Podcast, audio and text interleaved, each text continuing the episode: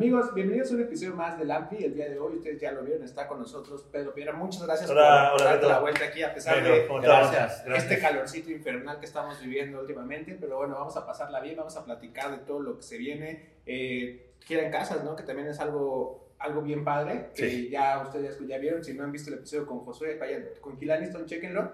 Y pues qué mejor que nos digas tú cómo, cómo, cómo estás viviendo este... Ya estamos a unos escasos días de que comience tu gira en casas. ¿Cómo te gusta este formato cuando te, te lo presentaron? ¿Cómo fue ese acercamiento? Ajá, ha sido bien especial organizar esta gira porque eh, yo estoy residiendo acá en la ciudad. Pero recién ayer obtuve mi CURP. Ah, de bueno. mi- ¿Cómo se llama? Mi, mi residencia. Bienvenido Así a que México. soy ciudadano, final- finalmente. Bienvenido a México. Entonces estamos trabajando con, con una oficina de booking que se llama OSA, que es nueva. Sí, donde está Julio Arellano.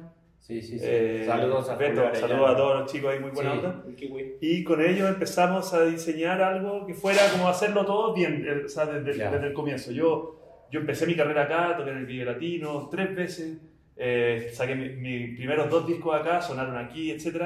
Y como que dejé un poco de, de estar acá, de quedarme acá que es cuando empiezan a pasar cosas.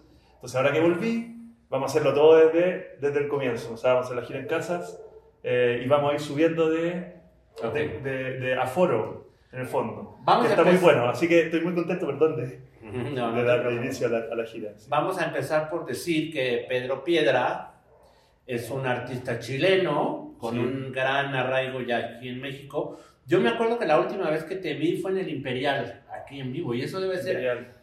en el club este aquí de Álvaro sí. Obregón. Esto debe fue antes de la pandemia, obviamente, el Imperial ya también lleva varios años cerrado, pero Eso fue para el disco 8, que salió en 2017, por ahí. por ahí, 2017, exactamente. Y después no habías pasado tanto tiempo acá en México, o sea, no habías como dado continuidad. Siempre- Digo, después se vino la pandemia y todo Sí, esto. pero- siempre que venía me quedaba dos semanas, un mes Ok. máximo con 31 minutos y la última vez que estuve acá fue en el Foro Indie Rocks a finales de 2020, del año de la Ok. pandemia. Ok. Y anteriormente había estado el Vive Latino con Pillanes, que Ya, es una banda sí. que tenemos con los Durán los Sí, Bunkers sí, sí. y, los- y la vaca de Chancho en Piedra, y nos pilló la pandemia aquí, pero mero. O sea, ¿Y alcanzaste a salir? Alcancé a salir, pero ya, después se acabó. Yo creo que me parece que, no me equivoco si digo que el Vive Latino del 2020 fue el último evento masivo en el mundo. Sí, porque Ya además estaba duro el... hubo muchos Ajá. artistas que no pudieron regresar, colombianos y así, que ya las fronteras de sus países ya estaban cerradas. Y aquí, como todo vamos atrás, siempre en México, Está bien, va más relajado. ya. habíamos alcanzado a hacer al Vive Latino. Y yo había estado ahí acompañando a Meme que había presentado esto, lo del príncipe. Y sí, era, ya era una sensación de que algo iba a pasar, pero no, no, no nos imaginábamos. Pero todavía no había ni cubrebocas ni nada, ¿no? O sea, todo No, no, todavía nos saludamos de mano. Sí. Pero fue la semana siguiente cuando ya empezó el... En el Vive Latino ya habían señaléticas Sí, sí, que sí, pero nadie codo. tenía mascarilla. Nada. nada. Pero bueno, entonces ahora regresas y ya quieres residir acá. Bueno, has venido varias veces. Hay que decir que Pedro Piedra también es un elemento básico de 31 minutos. Ujú. Cuéntanos qué haces en 31 minutos. 31 minutos he hecho, he hecho de todo. Sí. Empecé como baterista. Sí. eh, ahora uno de los miembros históricos de 31 minutos se fue a vivir al sur de Chile. Ok. Entonces yo estoy haciendo todos los personajes que hacía él. Ok. Con las voces y con las canciones y con los títeres. Ok. Que son el calcetín con rombos. Policarpo, Guachimingo, el Mico el micrófono, todos esos personajes Ya. que hacía Daniel Castro, a quien le mando un Sí. saludo, Sí, sí, sí. que me dejó con la chamba. Y Eh, vaya chamba, ¿no? Sí, entretenidísimo. Yo nunca había hecho títeres más que en mi casa, porque, entonces empezar ahí es como pasar al, como de jugar en el barrio a- a- al Real Madrid. ¿Y cómo es esto? O sea, como al momento de que ya hay un show, digo, ahí brevemente, o sea, dices que resulta ser muy interesante y muy... eh, yo lo vería hasta difícil, ¿no? Como estar teniendo tanta coordinación y todo este show. ¿Cómo, cómo es estar detrás o hacerlo? Es muy bueno, entretenido, pero tiene, la, tiene la- el, el impulso que te da estar haciendo algo por primera vez. creo. Sí, Eso claro. es muy importante porque si te le pones harto esfuerzo, Claro. eh, estás muy bien rodeado. Los titiriteros, que no son los que hacen las voces a veces, Claro. son, muy, son muy buenos compañeros, entonces me van dando tips y todo. Y tampoco manejo un títere muy, muy complicado. Por ejemplo, Policarpo es un, solo un palo que se mueve. Ah, ok. El calcetín, bueno, casi un calcetín. Y ya para cerrar el tema 31 minutos. Antes solo habías tocado la batería ahí. Tocaba batería, guitarra a veces y cantaba. Componía también. No, no, no. No No, componía. No, el, el equipo de composición de 31 minutos se ha mantenido muy cerrado Ok. y muy el mismo desde siempre. Ok. Que Ok. yo creo que es una buena idea Claro. porque mantiene la esencia de las canciones y no aparece de repente una canción que es como, Sí. ¿y esto de dónde salió? Pero, pero bueno, la gente cree que sí hago las canciones, así que eso está bueno. Igual los saco de su error, obviamente. Sí, claro. pero- Pero entonces ahora tu, tu objetivo, tu punto de venir acá es impulsar tu carrera solista desde México un poco, digamos. Sí, claro, o sea, eh, también está lo de la aventura familiar, de salir con los niños, con la esposa a otro lado, vivir en otra cultura y todo, que está, está muy bueno. Eh, y también lo de, lo de la música, yo sentía que tenía, como te decía, una deuda pendiente con, con quedarme aquí más tiempo y desarrollar más la carrera, porque yo, de hecho, me volví a Chile cuando empezaba a levantar. Sí, fue, tenía fue absurdo, fans. Entonces, bueno, ya no sé si pasó la vieja, como se dice en Chile, Sí. pero, pero está bueno venir a darle un, un último intento. y la- bueno, la, la- la gira en casa se ha vendido muy bien. Ya se están acabando, ya sacaron la entrada en tres de los, de los siete shows y ahora están yendo muy rápido. Por ahí vamos a estar, si José nos invite, ahí Entonces, va levantando. Ya tenemos agendado un, un recinto muy lindo para octubre, que no les voy a contar todavía Ok, cuál es. ¿no? Entonces el plan, el plan marcha. Tiene un disco que estoy sacando ahora, que también me viene con un disco nuevo bajo la manga, bajo el brazo. Eh, que sacaste un single ahora en, no. en abril. Este no va a ser parte del disco. que ese single de abril fue una cuestión aparte de una Ya, universidad en Chile, un proyecto ok. sustentable, Ya, ya. que, claro, que yo sin promoción, sin nada. Sí. Pero ahora traigo un disco que vamos a sacar un primer single en agosto y el disco va a salir en octubre y vamos a trabajarlo acá con, como Dios manda. Ok. Entonces ya de plano vas a arrancar con, con gira- porque aparte lo de gira en casa se vendió, que estábamos platicando un día y de repente creo que en dos días eh, la- las primeras fechas que estaban ahí se fue el famoso sold out. Sí. Entonces, ¿cómo, ¿tú cómo ves este recibimiento de la gente? O sea, ¿qué palabras tienes para esa gente que ya compró, que abarrotó y que va a disfrutar contigo este concierto que al final es un concierto muy íntimo, ¿no? O sea, es algo muy, pues más este, fan y el artista que ya, ya lo vivimos, tuvimos la oportunidad de estar ahí con, con los Daniels y pues está bien padre, ¿no? La, la, la conexión con la Sí. gente. ¿Tú cómo, qué, qué, No, yo me percibes? No, me sentí muy bien de que se acabaran las entradas de los shows de satélite y los dos de Ciudad de México en, Satélite. en prácticamente, claro, menos de dos días. Ujú. Eh, eso nos da la, la señal de que hay gente que está ansiosa de escuchar las Claro. canciones. Eh, me siento súper bien. Acá en México hay público para todo. Sí. Eh, eso es increíble. Entonces, estoy súper entusiasmado de dar un buen, un buen show. Y, y claro, como tú dices, es que es como la experiencia que, que ven de gira en casa, es como de súper cercanía. eh, después compartir un rato, eh, filmar un disco, conversar. eh, entonces, he hecho muchos shows así en Chile, yo he girado mucho porque siendo solista, yo voy o solo, o con un músico, Ya. o con dos, o con tres, o con cuatro, depende, depende de cuánta plata. Eso te iba a preguntar, cuando se acercaron a ti para te hicieron la propuesta y supongo que te enseñaron algunos videos de los otros artistas que han hecho eso. Yo conocía la gira en casa de antes, sabía de qué se trataba. Ah, ok. Sí. Ok. Ok, tú ya sabías. Entonces tú dijiste, yo quiero estar ahí. O Sí. fue un poco una interacción de las dos partes. No, ellos me lo propusieron y eh, yo, como soy muy bien educado, no, no voy a poner a decir, no, yo quiero tocar en Metropolitan, no quiero, porque más encima tonto no soy. Entonces, está bien el plan. Ellos están pensando en los festivales del próximo año. Claro. Entonces, compartir en algo como gira en casas, que es algo que te garantiza empezar con el pie derecho, porque, Claro. porque por ejemplo, yo estuve con una amiga chilena que va a tocar ahora, en- en 10 días más, en el auditorio Blackberry. Y está desesperada porque hace un mes tiene que vender 3.000 boletos, ¿cachai? Entonces, y hace un mes llevan, no sé, 400. ¿Quién es ella?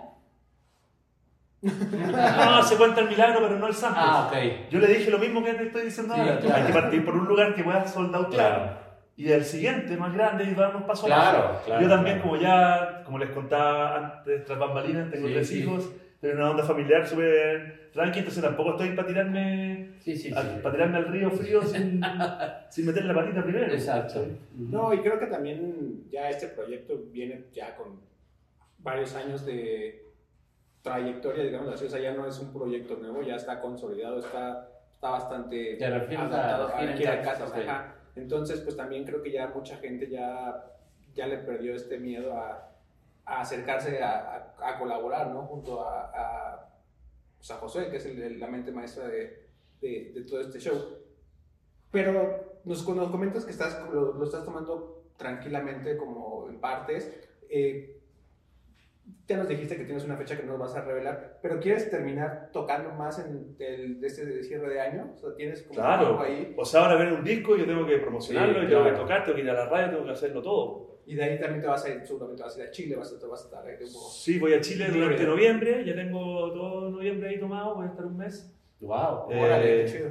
Así que, y después tengo que volver en febrero, que también es como el verano y temporada alta, entonces está bueno acá. Aparte me vengo a México y en Chile creen que estoy, oh, está en México, Sí, sí, entonces sube la demanda, es una cosa absurda, pero es así.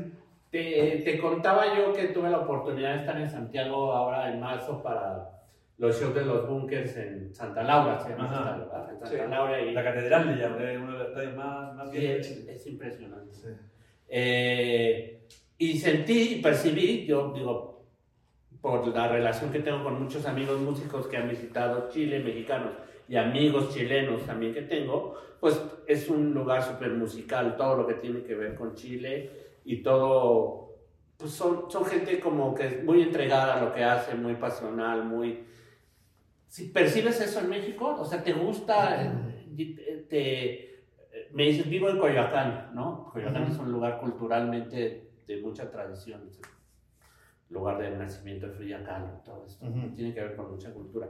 ¿Te gusta eso, percibes eso, te sientes como, como en casa en, en México, en, la ciudad, en el país? en Sí, general? me siento como en casa, pero es muy distinto a Chile también. Eso, eso Sí. es importante. O sea, hay una cosa en México, que no lo voy a decir aquí porque esté rodeado de mexicanos, pero que sí te, hacen, son, te dan la bienvenida y, y la gente, el trato cotidiano en la gente, con la gente es, es muy amable.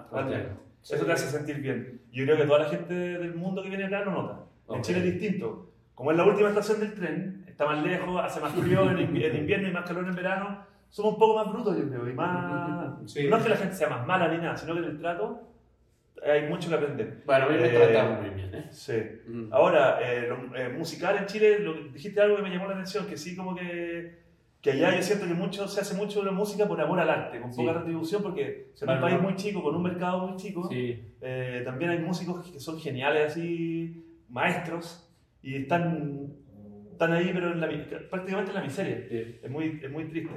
Por eso eso es que muchos migran aquí también, porque al ser una, este, como el epicentro de la música en español del mundo, me atrevo a decir, eh, hay mucho más trabajo y lo que hablábamos antes, que hay público para todo. Entonces, muchos tienen, tienen que venirse para acá para poder dedicarse a eso y no terminar eh, como haciendo clases, que es algo que sí está contemplado, yo lo he hecho, pero también más para adelante, ¿no? Claro. Eh, porque también se disfruta componer, tocar en vivo, viajar, como que todavía tengo esa, ese impulso. Y en Chile Claro.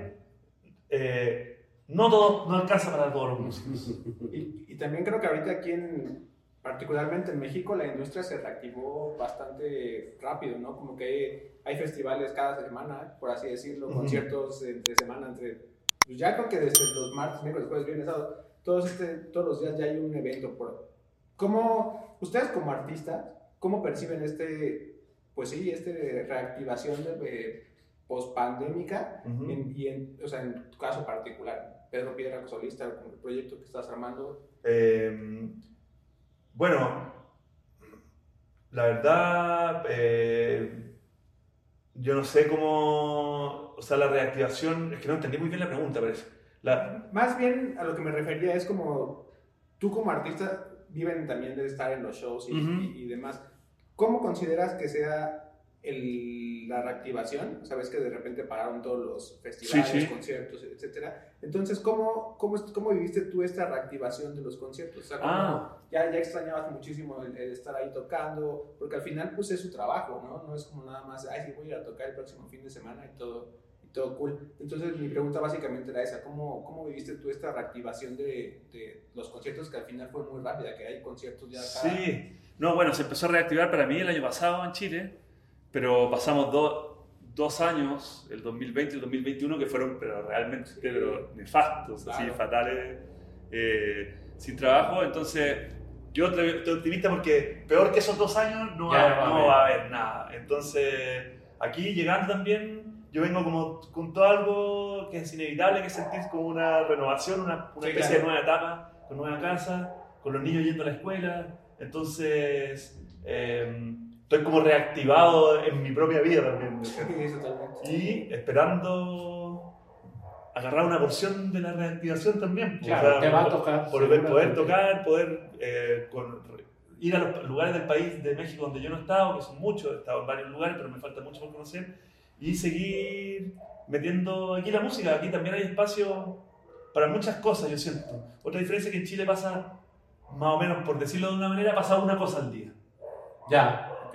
Una cosa al día de la que todos hablan. Ya. Acá en México hay como un, un, un- un prisma de montones de cosas pasando al día.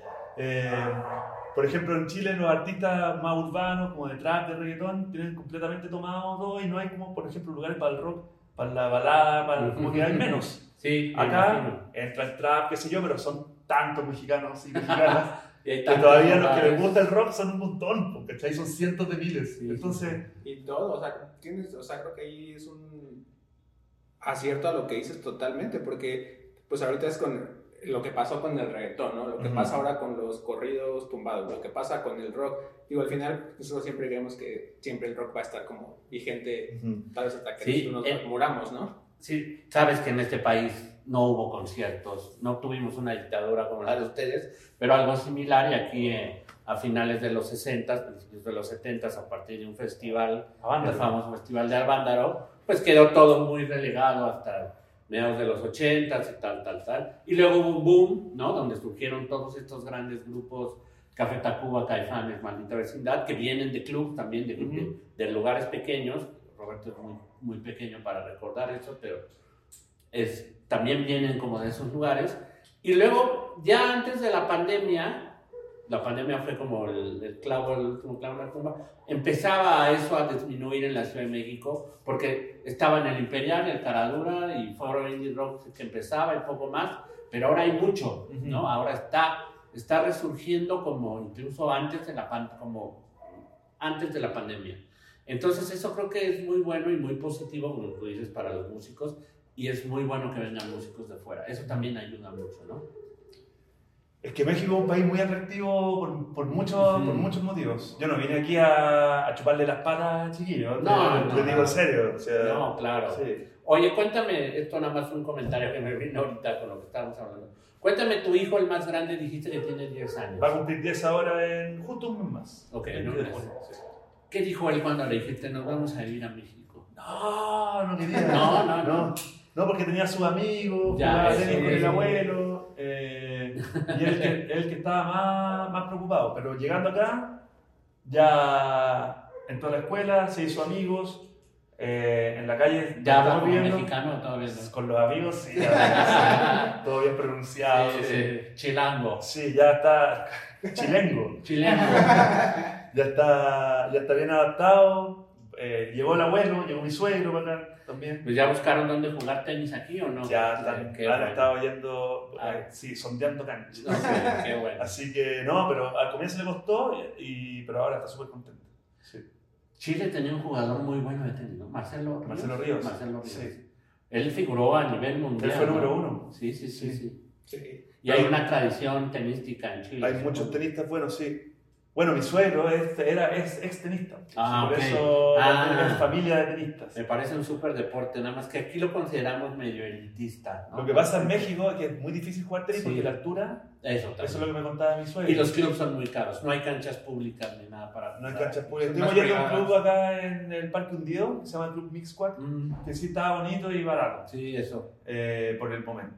Pero lo que, lo que me dice mi suegro es que como hay, el aire es muy delgado por la Ya. altura, Ujú. la pelota se va muy lejos Ya, y da mucho bote. Entonces ya. me decía que por eso es que México no saca tenistas Bueno, top. no, no Que tenemos. para, para tener que irse a jugar a Veracruz, no sé, ahí al, al Al nivel, ¿no? ¿no? Y eso es bien cierto, otra vez escuchaba, digo, ya saben que luego nos vamos para acá por otros temas, pero escuchaba que este Alberto Lati, un periodista deportivo, decía que justamente ahora que vinieron a jugar los Astros y los Padres al Béisbol. de, de béisbol, Ajá. decían que sí, que, que no sé cómo les afecta directamente a los pitchers y todo, donde sí la, la velocidad, o sea, como que las curvas, por la altura, la, el juego es bien distinto a allá en Estados Correcto. Unidos. Seguramente la pelota da menos curva y Claro. va más rápido. Y también sale más lejos al batear. Algo, algo así estaba, estaban Sí. diciendo y se me hizo, o sea, pues uno como mexicano, pues nunca piensas en, pues porque estás acostumbrado aquí y todo. Sí escuchas, ¿no? Que de repente vienen los, los, los partidos de la selección mexicana o lo que sea, y que la altura, ¿no? Y si los ves que, de- o los mismos artistas, cuando vienen a, a conciertos, los ves que de repente están con el tanque de oxígeno. ¿no? Correcto, ves que son- de California, bueno, en particular me ha tocado ver algunos, y si los ves y de repente es como, bueno, ahorita vengo, voy a, a un poco de, a tomar un poco de oxígeno, porque sí les, les pesa bastante Sí, no, yo la primera vez que fui a trotar me, me moría. Eso te iba a decir. Sí, y ya la, al Ahorita mes, nos decías que venías de trotar. no, al mes ya está, Claro. ya se te adaptan los pulmones, pero, pero sí, Sí, la me faltaba el aire ahogado. sí, sí. Oye, y bueno, regresando a lo que nos tiene aquí, cuéntanos del disco. Este disco lo hiciste en Chile. Sí, pero todavía no lo termino, lo estoy haciendo todavía. Ah, ok. Sí, ¿Algún productor? sí, O- Cristian Heine, Ok. que es el mismo productor de mi último disco, se llama Ujú. Aló, Cristian Heine, que es, un, un- es célebre en Chile, ha trabajado con todo el mundo, con, Ujú. todo, con todo, desde los, de la nueva ola de los Sí, 60 sí, sí, hasta pop de los 90. Sí, sí, sí. Es Órale. nuestro, nuestro Rick Rubin. Ok, ok. Eh, y él con otro que se llama Camilo Artigas. Empezamos Ok. a trabajar el último trimestre del año pasado. Fueron canciones que se juntaron durante la pandemia. Ok. Y- ¿Escrita durante la pandemia? Sí, yo te diría que... ¿Con sentimiento pandémico? Algunas sí, Ok. claro, sí.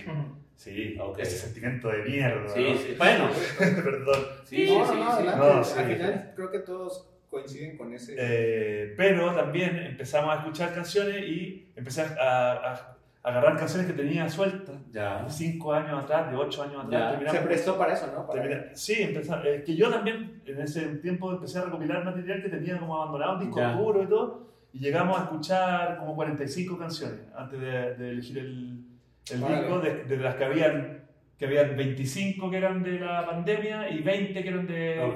como descarte y cosas así, pedazos, retazos.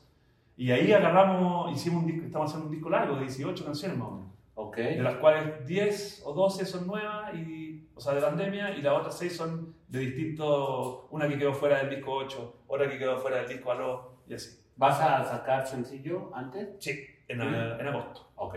Sí. Aquí lo vamos a estar compartiendo, ya saben. para Ya se lo haré llegar debidamente, espero hacer algún video también para apoyar. Eh, Todavía crees en el formato disco de largo de canciones. Sí, Eres de la vieja escuela como yo. pero la vieja escuela como que se fue por un tiempo y Sí, ahora volvió. y ahora, por ejemplo, Bad Bunny que sacó puras singles, y hace dos años creo, más o menos, sacó un primer disco. Un primer disco. Y muchos chicos de 15 años decían, oye, está bueno esto de los discos, ¿eh? no lo conocía. Claro. Sí, pero era puro single y era como, como que ya, no sé, ha pasado tiempo. Claro. Nosotros conocimos la música de una manera, ahora está conociendo otra, pero lo del disco también, para citar a otro artista como Urbano ahora, si tú escuchas el disco de Rosalía, el último, el Motomami, Sí, sí, sí, es sí. un álbum Claro. Sí. largo, Sí, con bueno. canciones bonitas, hechas, producidas, otras grabadas con el celular. Sí, sí. sí. Eh, de repente, ¿qué, qué está pasando? Es un, es un disco. O el de Z Tangana también, por con- ejemplo. exactamente. El del óleo, ¿no? Sí, En la sí, tapa, sí, sí, sí. El Sí. madrileño. El madrileño. Correcto. Así que sí, pero el disco. Yo escucho los discos, me gusta escuchar los Todo discos. el proceso. Y a veces creemos que todo va muy rápido y que, y que ya murieron los discos y todo, pero la verdad que no. De hecho, antes de, de que los Beatles empezaran a sacar, qué sé yo, el, eh, sus discos geniales, Sí, sí, sí, sí.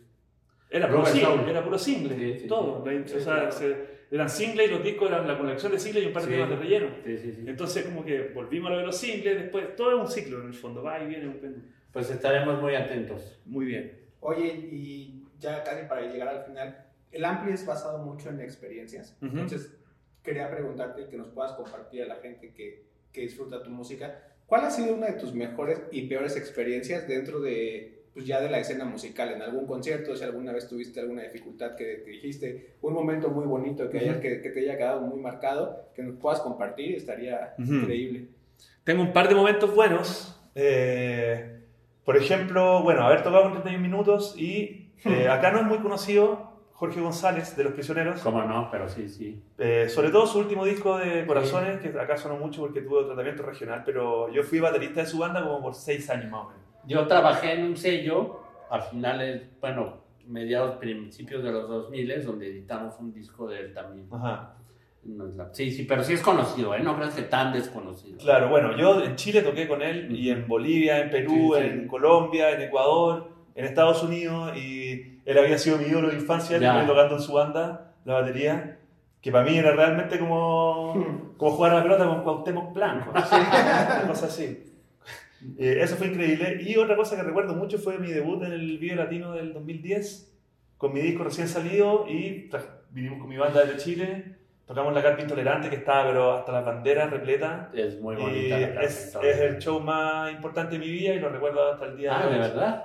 Sí, claro, porque fue como un... No como- esperabas eso para No, porque fue como mi iniciación de... Yo llevaba trabajando Claro. mucho tiempo en bandas de productor y todo, pero de solista me tiré como a, 29, a los 29 años, ya más, más, más, más viejo, ¿no?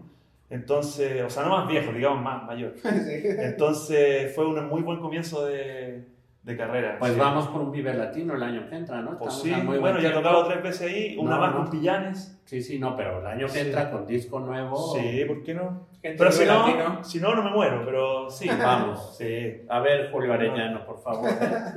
No, sí, sí. Estamos ahí, buena, muy buena onda con, lo- con Julio. Y recuerdos malos, yo tenía una banda que se llamaba CHC, ok.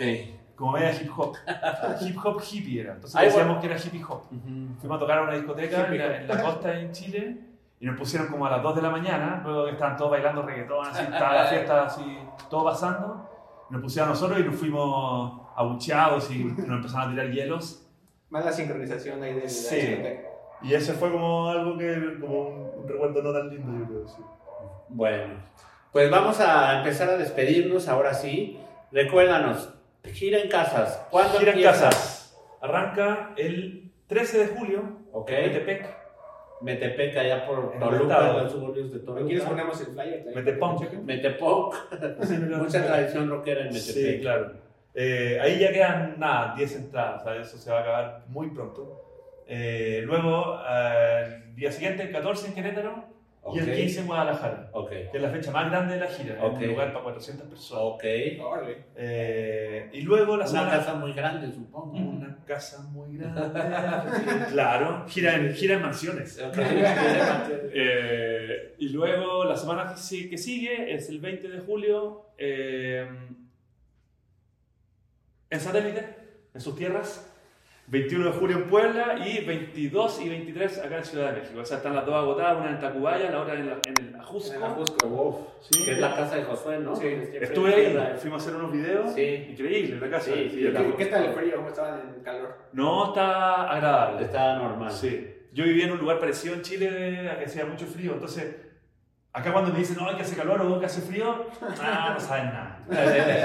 Pero Exacto. esas son las fechas de la gira en casas, así que aprovecho de mandarle un saludo a Josué de Kiraliston, que ha estado también así Exacto. todo, encima de todo, como mastermind, y a toda la gente de OSA que me está ayudando acá, así que un saludo a todos ellos. Y a la gente que ha agotado las entradas también, por supuesto. Y busquen todavía si en su ciudad hay, ¿no? Entonces, gira en casas julio y un pedacito de agosto, sencillo en agosto, Correcto, no, jura, gira solo en julio. gira solo en julio, Sí, sencillo en sí, agosto, en agosto, y álbum, álbum octubre, octubre. Y Teatro Hermoso, eh, sin desclasificar, en octubre también. Perfecto, ahí Sí. estaremos pendientes de todo. Bien, pues. Y, seguro te va a ir muy bien porque eres muy querido y muy Sí, reconocido. totalmente. Aquí Muchas nos vamos a dejar en la descripción la, la liga para que si todavía hay boletos, están a tiempo, vayan, denle clic y Apoyen. tickets. Apoyen. Y algo muy importante, por favor, compártanos tus redes sociales que van Sí. a aparecer aquí para que todos ellos también, los que no han ido a seguir, es momento. Eh, TikTok, Real Pedro Piedra. Facebook e Instagram, Pedro Piedra Oficial. Ahí está toda la información, lo Exacto. manejo yo mismo, estoy subiendo cositas ahí en- con una regularidad baja, pero, pero bien. Pero No, presente, pero no, presente. pero no, no, ando no estoy poniendo todo el día cosas. 31 minutos por ahora no hay planes 31 para minutos. México. Mira, 30 minutos tiene que venir acá una vez al año por Sí, lo menos. siempre. y este año no venimos. El año pasado vinimos en marzo Sí, sí, sí, a la y en diciembre. En marzo hicimos una gran gira. Sí, Fuimos sí. hasta Mérida, a unos lugares que Sí, nunca sí. hemos ido, increíble. Y voy ahora, como te comentaba, voy a julio a Chile. Vamos a hacer dos Arena Movistar, que son dos grandotes de, de 12.000 personas. Totalmente. Voy por 5 días y ya me regreso. Y, pero ya van a tener noticias de 30 minutos Bueno. porque quiere seguir 30 minutos viniendo para acá y, y realmente el cariño que obtiene de la gente es... No, Y aquí es 31 súper minutos, querido, es sí. súper Llegan los, llegan los abuelos disfrazados Sí. de bodoque, todos con los Qué cinco bonito, amigos ¿no? con poleras 3, 1 y uno, no, sí, es increíble, súper emocionante. Qué padre, eso Sí, es, muy, muy muy todo esto. Pues muchas gracias por darte la vuelta, Pedro muchas gracias a Somos ustedes. Gracias. fans y estamos pendientes a todo lo que se Sí, viene. ahí estaremos subiéndoles contenido de la gira en casa. Quizá ya no es tan bienvenido, pero pues que México te trate muy bien, No, sí, completamente. seguramente. Saludos a ti, la gente. a tu esposa y a tus hijos. Muchas gracias. Listo. Muchas gracias, amigos. Recuerden Gracias. suscribirse al mejor podcast del condado y pues nos vemos Gracias. Tu Souls, gracias, Johnny, gracias a todo el mundo que siempre nos hace el paro para que esto sea Bye. posible. Eso. Gracias.